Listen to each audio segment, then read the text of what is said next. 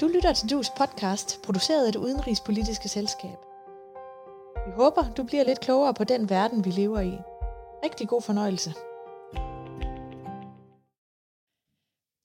Velkommen til Dus podcast. Mit navn er Charlotte Flint Petersen. Med mig til at drøfte dagens emne har jeg Per Carlsen, seniorrådgiver i Dus, tidligere ambassadør i Rusland, Letland og Litauen, og Tage Bagmand, sikkerheds- og tysklandsekspert og tidligere medarbejder ved PET's orientering. Det her er den fjerde podcast i rækken af sikkerhedspolitiske drøftelser med Tage Bagmand og Per Carlsen. Og i dagens program skal vi tale om den regionale sikkerhed omkring Østersøen og status for våbenkontrol og internationale aftaler vedrørende atomare våbensystemer. For nylig har amerikanerne meldt sig ud af Open Skies-traktaten, og den historiske INF-aftale er så godt som død. Velkommen til. Per, øh, vi starter lidt blødt og taler om sikkerheden i Østersøen. Altså Danmark har formandskabet af Østersørådet. Øh, er der overhovedet nogen, der kan huske, hvad Østersørådet er? Altså det er jo et af problemerne, ikke så meget om de ikke kan huske det, men at det desværre ikke spiller den øh, store rolle, som, øh, som øh, det kunne gøre. Østersørådet blev jo opfundet for snart 30 år siden øh, af Uffe Ellemann Jensen og Hans Dietrich Genscher, og ideen var at skabe et øh, samarbejde øh, omkring Østersøen først og fremmest øh, for at drage EU ind i, øh, i Østersøområdet. Det er jo lykkedes. Øh, og for at holde Rusland øh, inde i, mens man foretog en masse andre ting, såsom at udvide EU og udvide øh, NATO, sådan så at russerne ikke skulle øh, føle sig uden for, øh, hvad der foregik i, øh, i området. Altså det skulle være med til at skabe tillid og samarbejde i Østersøområdet. Og det gjorde det i øh, en, øh, en stor periode. Og så er det jo desværre øh, blevet mindre og mindre relevant øh, efter de øh, kriser, som øh, der har været rundt omkring. Ikke mindst øh, for fem år siden i forbindelse med, med øh, Krim-besættelsen og Ukraine-krisen. Øh, Blandt andet fordi, at, øh, at vores baltiske venner ikke havde særlig meget lyst til at arbejde sammen med, med det store Rusland øh, efter disse øh, kriser og, og krig. Men russerne siger selv, at de stadigvæk er interesseret i det her samarbejde, og derfor øh, synes jeg og andre, at, øh, at vi stadigvæk skulle prøve at se, om vi ikke kunne få mere ud af, af det regionale samarbejde. Danmark har lige haft formandskabet øh, for, for rådet, og øh, der var lagt op til et, øh, et udenrigsministermøde på, øh, på Bornholm i, øh, i maj. Det blev selvfølgelig aflyst som alt muligt andet på grund af coronakrisen, men der blev holdt et virtuelt øh, møde. Øh, og det vi har set øh, efter det, det er igen, at Rusland er kommet ud, udenrigsminister Lavrov, på et, øh, på et pressemøde bagefter, hvor han øh, sagde, at han håbede stadigvæk, at man kunne bruge Østersørådet til øh, mange ting, det er blandt øh, confidence building, altså at vi øh, kunne få større øh, tillid til hinanden og, og øh, gerne undgå misforståelser og, og det, der er værre. Han talte om, om, om nogle bløde ting, som øh, narkobekæmpelse og, og så videre, og, og hvorfor skulle vi dog ikke gøre det sammen, terrorbekæmpelse. Øh, han talte om, øh, om bysamarbejde. Hvis nogen har læst udenrigs, så vil man kunne se, at Andrei Kortunov har en, øh, en artikel om, om hanses samarbejdet Hvor meget det kan blive til, det ved jeg ikke. Vi har prøvet det her før, men, men det er en af idéerne. Og så slutter han øh, sit, øh, sit interview med, at vi skulle øh, prøve igen at kigge på, som jeg siger, confidence building, måske nedrustning, måske våbenkontrol. Og øh, det, synes, det synes jeg i hvert fald er noget, som, som vi bør undersøge, hvor meget øh, der ligger i. Øh, man kan sagtens øh, sætte sig fra den vestlige side af Østersøen og sige, at det er jeg selv, der har brugt alle mulige aftaler, og hvorfor flyver I rundt øh, med flyvemaskiner uden transponder og, og så videre. Men, men man kunne jo også gå ind og sige, som vi i sin tid gjorde for 40 år siden, da vi startede Confidence Building, lad os prøve at teste, om de mener noget med det, vores øh, venner over på den anden side. Men hvordan er øh, i virkeligheden skal man sige, den militære magtbalance i Østersøen i dag? Altså den militære øh, magtbalance i Østersøen er selvfølgelig den, at, at, at Rusland er meget, meget øh, stort, og, øh, og for eksempel vores tre små baltiske venner er meget, meget små og ligger ja, meget tæt på det store Rusland. Så, øh, så selvom om vi kan sige på det overordnede plan, at, øh, at NATO er stort og stærkt og ikke behøver at frygte noget som helst øh, for Rusland, så kan man jo godt i et, i et mindre område øh, have en, en modsat balance, Øh, og der er det jo så, at vi har, har sendt nogle enkelte styrker. Øh, nogle gange har vi 200 mand i Estland, og en gang imellem har vi fire eller seks fly i Litauen, og det er jo for at demonstrere vores solidaritet. Det er jo ikke noget, der i en krig ville kunne gøre noget, hvis, øh, hvis russiske øh, kampvogne kom rullende, men det gør de jo så gudslov heller ikke. Altså, den militære balance bestemmes jo også af, at øh, russerne spiller på hjemmebane, øh, og NATO skal have alting bragt frem. Fordi i princippet må vi ikke have noget stående, der som er permanent. Nogle permanente strukturer, det er ligesom en af de gamle aftaler, der endnu ikke helt er øh, revet i stykker. Øh, så, så, så, så NATO har det problem altid først at skulle have tingene frem, øh, og det øver man så igen og igen og igen, hvordan man gør det hurtigst muligt. Øh, NATO har også det andet problem, at de skal være enige. NATO har lige drøftet en omfattende plan, som blandt andet indebærer de her forstærkningsprocedurer og, og alle mulige andre forstærkningsting for at, at støtte øh, balterne, øh, for at øh, hvad skal man sige, gøre balancen, den militære balance i Østersøområdet, lidt mere i vores, i vores favør. Men da det er NATO, så er det løbet ind i det problem, at i hvert fald det her, det rygterne siger, at Tyrkiet mm. spænder ben øh, for, at man kan få vedtaget den her plan. Den er lavet, den skal bare sættes i gang. Og det gør Tyrkiet, fordi der vil have nogle politiske indrømmelser, der handler om kurdere, der skal stemple som terrorister og sådan mm. noget, som de øvrige NATO-lande øh, ikke vil være med til. Og det her, det viser bare, at, at øh, den militære balance i Østersøen bestemmes ikke alene af, hvad man har af militært skrammel, øh, men også øh, geopolitisk, altså det er Ruslands hjemmebane, som jeg sagde, og så er en hel masse andre faktorer, blandt andet det, at øh, NATO ikke længere er så enig, som NATO var engang, kan man sige. Men Danmark har jo også en aktie i det her strategiske center i Riga. Er det ikke rigtigt, at vi er med til at, øh, at tage lederskabet for etableringen af sådan et strategisk... Altså, nu skal jeg lige være helt sikker på, hvad du, hvad du taler om. Altså, de, der, der er så nogle centers of excellence øh, i, i de ja. forskellige hovedsteder, og der er sådan et i, i Riga. Er det det, du tænker på? Fordi der er jo også i forbindelse med, med forstærkningerne en øh, lille gruppe, som sidder på, øh, på øh, basen i Ardasi, og det er jo sådan en, en lille planlægningsgruppe for NATO i øh, forbindelse med øh, det dansk-tysk-polske korps, som jo så igen øh, har forbindelser til de øh, små kontingenter, som er sendt til de tre baltiske lande. Er det Ja, det er måske det, jeg har tænkt på primært, er, men, men, men det er jo rigtigt, at øh, altså, som, øh, som Tage sagde, så kan vi jo ikke have store permanente styrker i de baltiske lande. Og det har de for så vidt heller ikke råd til at have, fordi det er faktisk meget dyrt øh, at, at skulle sørge for øh, at have øh, meget mere end sådan et par hundrede danskere i Estland og, og, og nogle fly i, i Litauen. Men øh, man skal kunne planlægge, og, øh, hvad man gør, hvis noget sker. Og, og det væsentlige for de baltiske lande er jo at se, at vi tager det alvorligt, og vi sender nogle ganske få øh, folk over til et, til et meget lille hovedkvarter, for at vise, at, øh, at vi planlægger altså lige så meget øh, for dem, som vi planlægger for nogle af de gamle NATO-lande. Og så er der hele den her altså truslen om, at øh, de amerikanske troppe, altså delvist af 9.500 mand, skal trække sig fra Tyskland og over i Polen. Det sidste er vi ikke sikre på endnu. Vi ved simpelthen ikke, hvad der skal ske med de her 9.500 mand.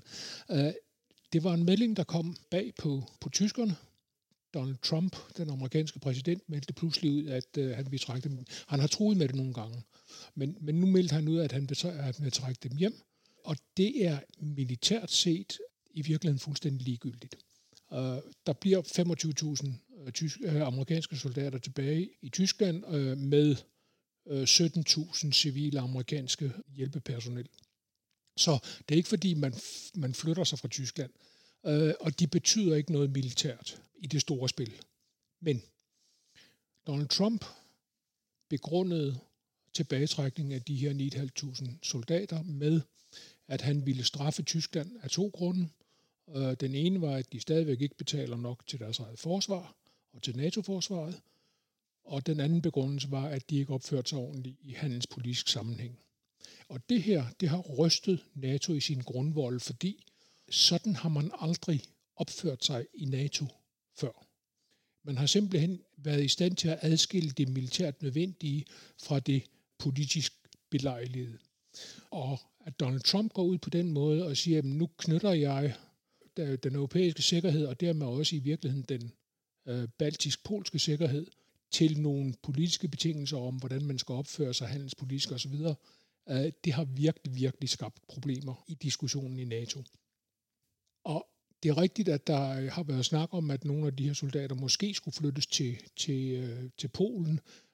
Det giver Polen selvfølgelig det problem, at de skal afgøre, om de vil være gode venner med amerikanerne og sige, ja, kom med dem, eller om de vil være uvenner med tyskerne og sige, vi tager imod det, I som, som, som I her kommer til at miste. Den klemme står polakkerne i, og det må de mhm. finde ud af på en eller anden måde. Men spørgsmålet er, om de polske politikere, om de baltiske politikere vurderer den trussel, man kan læse ud af de retningslinjer, som den, øh, som den russiske præsident har offentliggjort for den russiske atomslagstyrke, som er et, øh, et dokument, som altid, altid har været hemmeligt. Øh, det har altid været et hemmeligt bilag til den russiske militære strategi, og nu her for et par uger siden, så besluttede præsident Putin pludselig at offentliggøre det. Og det er ikke et, øh, et teknisk stykke papir, som den øh, amerikanske øh, Nuclear Posture Review. Der er ikke så mange tekniske detaljer i det her stykke papir, det er også kortere, men det er de politiske øh, retningslinjer for, hvordan det her skal bruges A som afskrækkelse og B som, øh, som våben. Det sidste er jo logisk nok. Øh, man kan ikke opstille en trussel og så ikke sige, hvordan man vil udføre den. Øh, fordi hvis man siger, øh, det skal slet ikke bruges overhovedet, så er der jo ingen trussel. Øh, så derfor er det logisk nok. Det, der får alle i Østersøregionen, øh, og i det hele taget alle i NATO til at, at lytte godt efter, det er, hvad det er for nogle omstændigheder, der gør, at Putin mener, at man vil kunne bruge atomvåben. Og der har han udvidet, hvad man hidtil har formodet var de snubletråde, som russerne havde.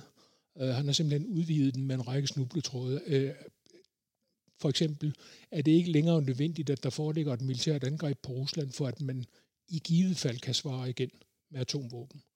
Uh, det er nok, at man opbygger nogle systemer, som vil fjerne Ruslands mulighed for at slå igen. Øh, og det sidste skal man lægge mærke til, fordi det betyder nemlig raketskjold. Øh, det kan, man kan simpelthen oversætte det direkte til raketskjold. Øh, hvis man opbygger systemer, der kan bruges i en raketskjold, der er så omfattende, at det vil forhindre øh, Rusland i at bruge sine atomvåben, så kan det være en, en udløser af et atomangreb.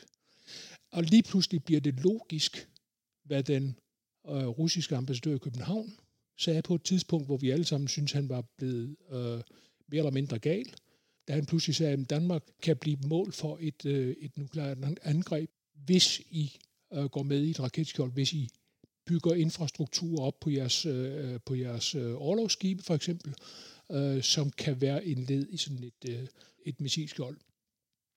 Der er også andre øh, udvidelser i det her stykke papir, som gør for eksempel cyberangreb på, på kerneinfrastruktur i, i Rusland, ifølge de her, øh, de her retningslinjer, kan udløse et nukleart angreb fra, fra Ruslands side.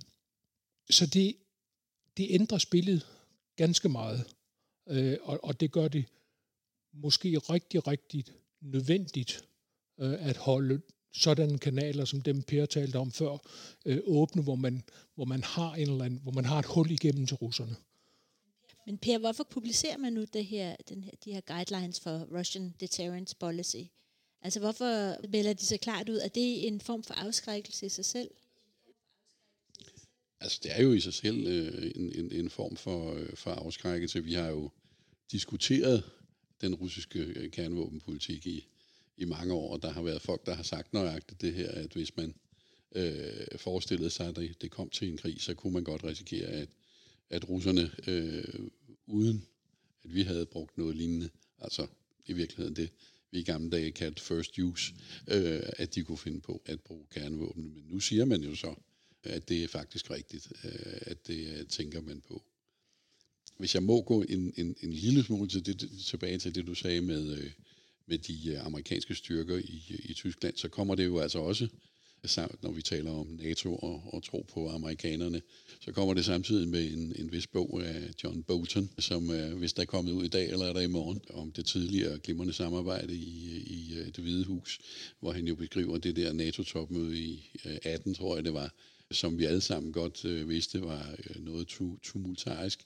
Men i virkeligheden beskriver han, at det var endnu værre, fordi at, at øh, præsidenten, der tager undervejs, øh, spurgte ham, kan man ikke melde sig ud?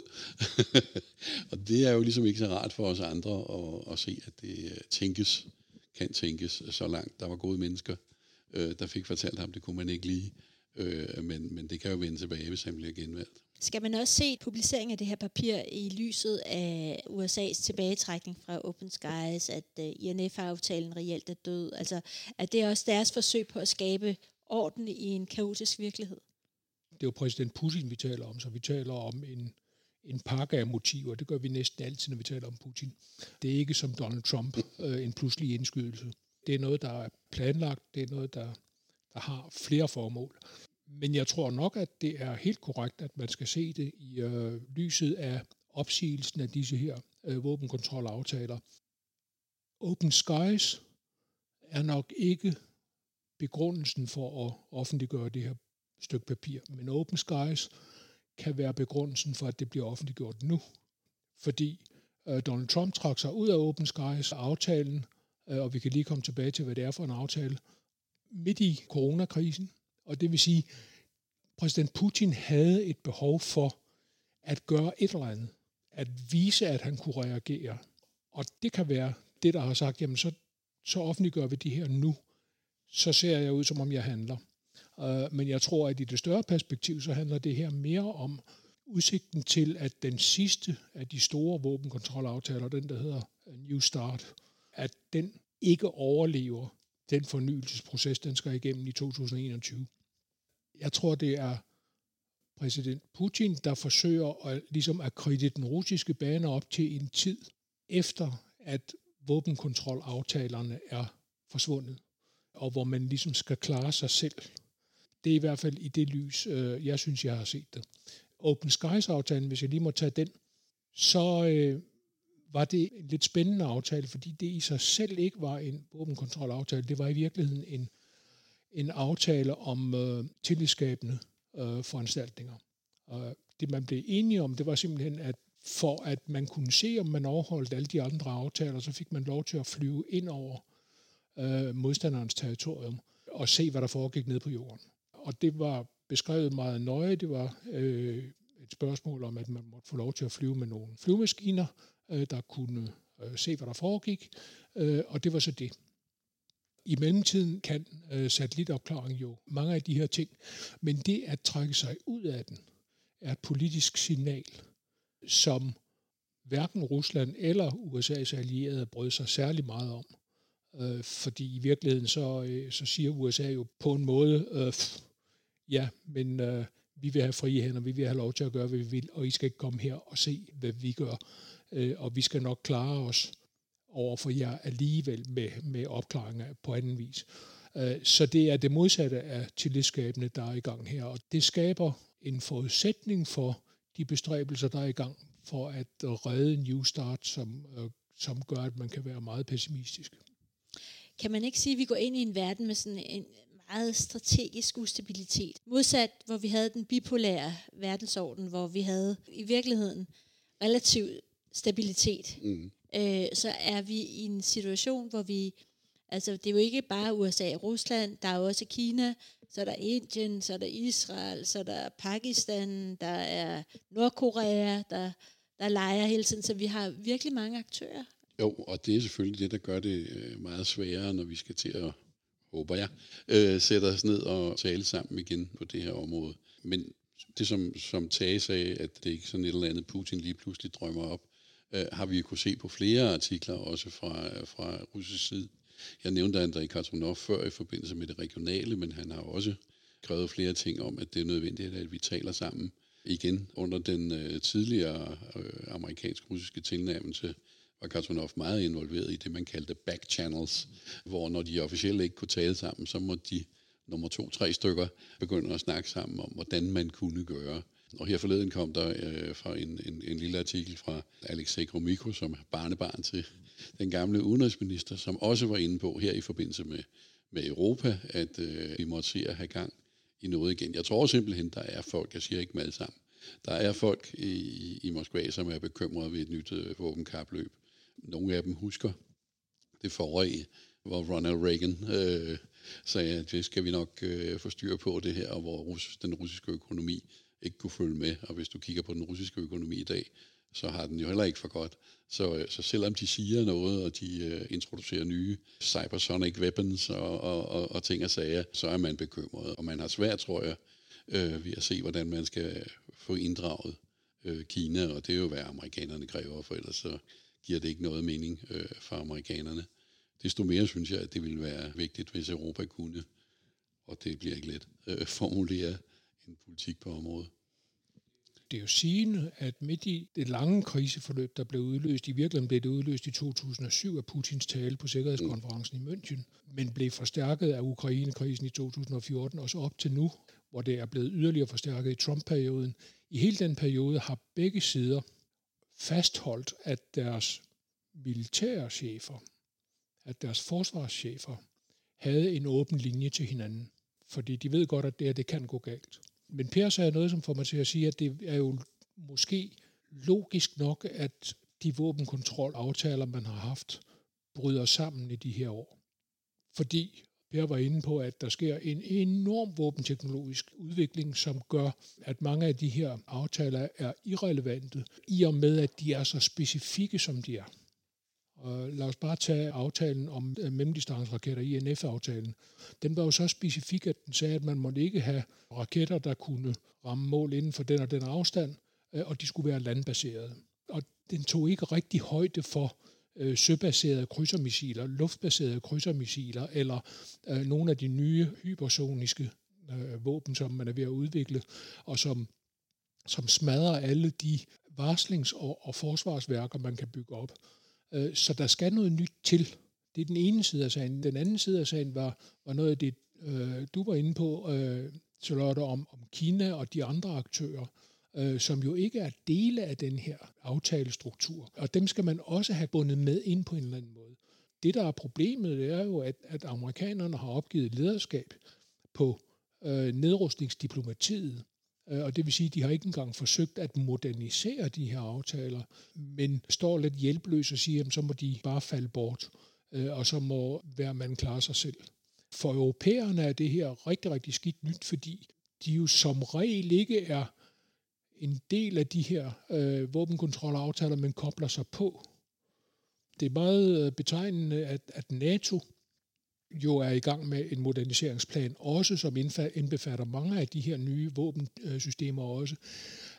NATO har sat en parentes om våbensystemer, som kan opfattes som mellemdistancevåben, der bliver landbaseret i Europa. Og det er i virkeligheden et signal fra den europæiske del af NATO, der hedder, at det kan godt være, at USA og Rusland er ved at opgive INF, men vi vil altså godt holde fast i principperne her. Så europæerne kan ikke rigtig tage tæten her. De kan ikke rigtig gå i front. Det kræver, at der sker et eller andet, som, som skal ske i trekanten uh, Washington, Moskva, uh, Beijing. Men vi taler jo ikke om Sikkerhedsrådet. Altså, ville det ikke være naturligt, at det var overordnet set også noget, man begyndte at diskutere i Sikkerhedsrådet?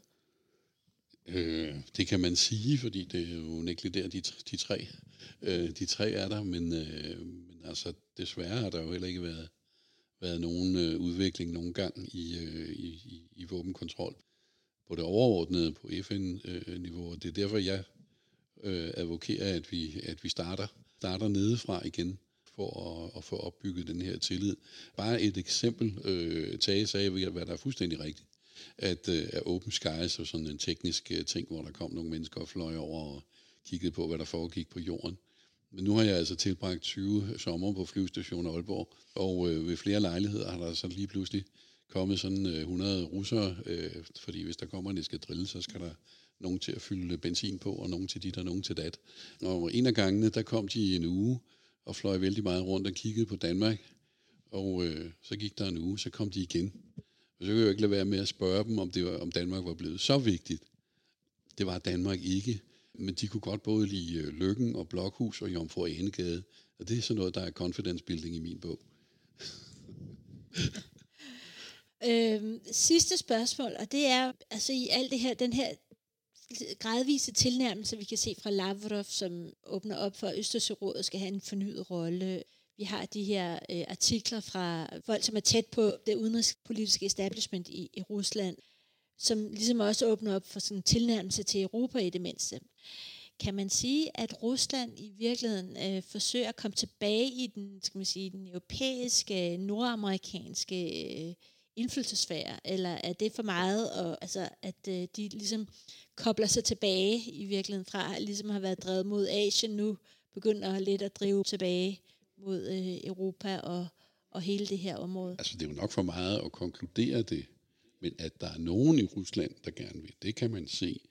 Øh, og der er også kommet nogle artikler fra, fra amerikansk side, fra Carnegie Center og andre, øh, som siger, lad os dog prøve at tale med dem. Vi, vi, vi bliver ikke øh, overordnet enige med Rusland øh, om principperne og så videre, fordi øh, vi, vi vil ikke gå tilbage på, på, på OSCE-principperne og, og hvad der er sket i Krim og Øst-Ukraine. Men der er jo en masse øh, ting, man kan tale om i mellemtiden. Og deri ligger måske også, at der er jo ingen grund til, at vi skal lade russerne kaste sig helt i favnen på Kina, øh, hvis der i hvert fald er nogen russere, som føler sig som europæere, det er der, og, og som bedre kan lide nogle af de principper.